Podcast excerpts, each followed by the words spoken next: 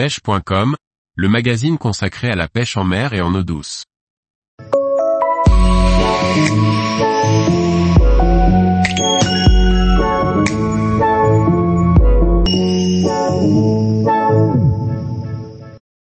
Pêche au cou.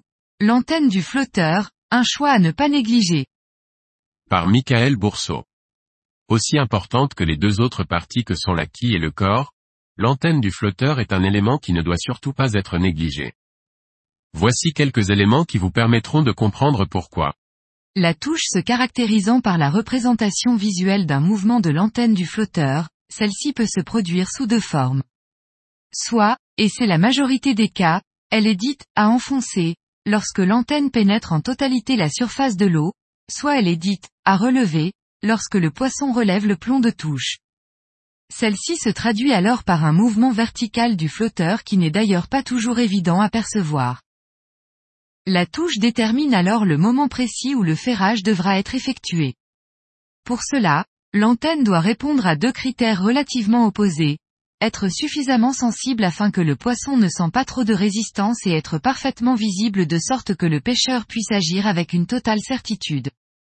Le choix de l'antenne nécessite donc une attention toute particulière sous peine d'être confronté à bon nombre de touches ratées ou encore de poissons décrochés. Disposant de propriétés bien spécifiques, que je m'attacherai à décrire ci-dessous, quatre types d'antennes sont principalement disponibles sur le marché. Nous trouverons des flotteurs disposant d'antennes en métal, en fibre de verre, en plastique plein ou en plastique creux. Particulièrement fines, l'antenne en métal est à la fois extrêmement sensible mais aussi peu visible.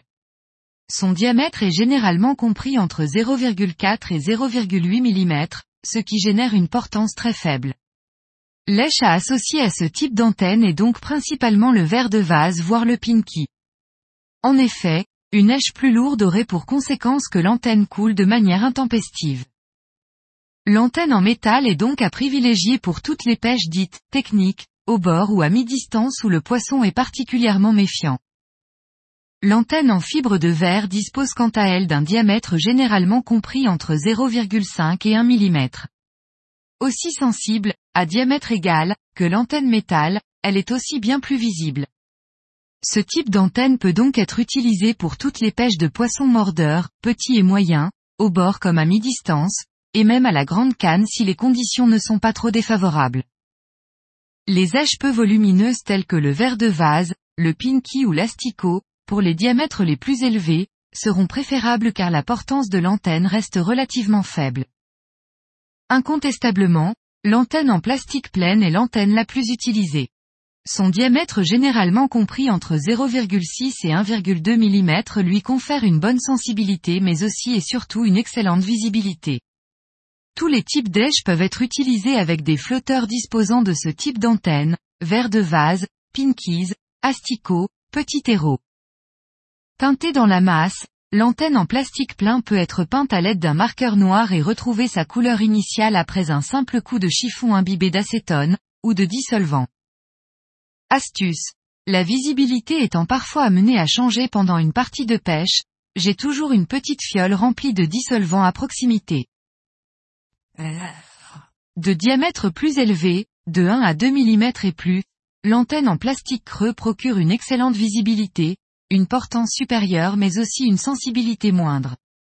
Ce type d'antenne est à réserver pour toutes les pêches de poissons mordeurs et, ou dans des conditions extrêmes, mauvaise visibilité, présence de vent, etc.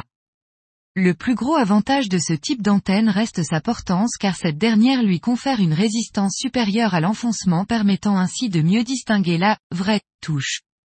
J'utilise donc très souvent ce type d'antenne en présence de vagues ou encore lorsque la densité de poissons est importante. Une pêche à trainer, génératrice parfois de fausses touches, ainsi que l'utilisation d'aiges volumineuses, comme c'est souvent le cas pour une pêche de poisson-chat requiert également ce type d'antenne.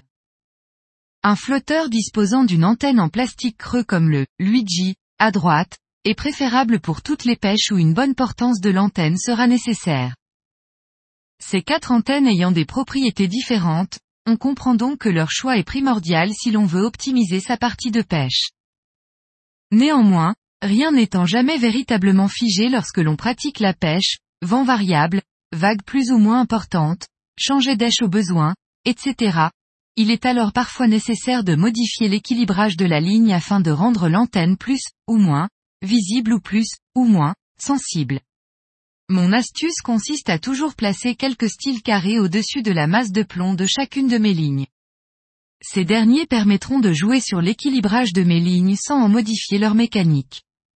Si nécessaire, je pourrais alors très facilement en retirer voire en rajouter à l'aide d'une petite pince. Tous les éléments à prendre en compte sont dorénavant fixés. À vous maintenant de bien en déceler les subtilités afin d'optimiser au mieux votre future partie de pêche. Tous les jours, retrouvez l'actualité sur le site pêche.com. Et n'oubliez pas de laisser 5 étoiles sur votre plateforme de podcast.